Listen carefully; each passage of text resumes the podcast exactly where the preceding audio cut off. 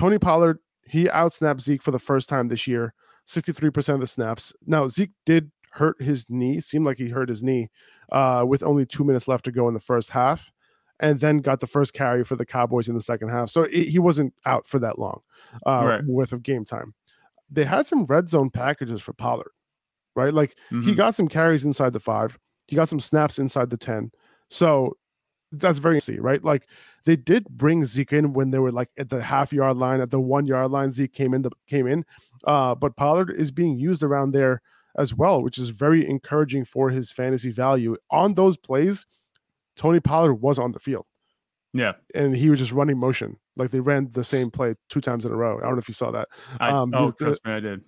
to get Zeke in, and they, they converted. If they didn't convert, that would have been a huge conversation right there. That they ran the exact same play, two plays in a row. But Yeah.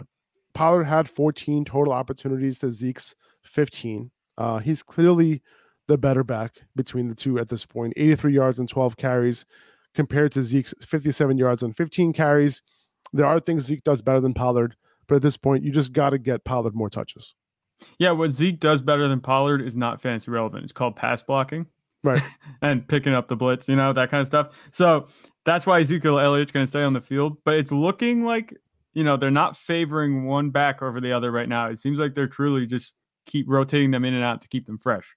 As soon as you get Ezekiel Elliott tired, he's huffing and puffing, rotate in a fresh Tony Pollard. When he's huffing and puffing, you put Ezekiel Elliott back in. It's like, okay, there's no really like tail of the tape to see how they're using them. Both of them are getting touches at the goal line. Both of them are getting touches in the red zone. Both of them are getting touches at the opening of drives.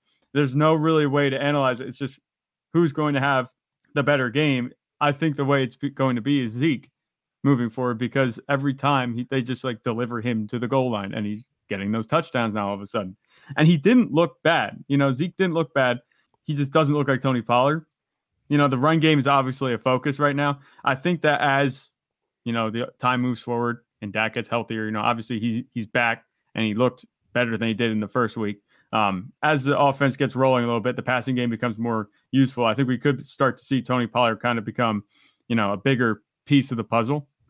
But as things stand right now, you know, neither is more valuable than the other. It's a true 50 50, it seems like right now.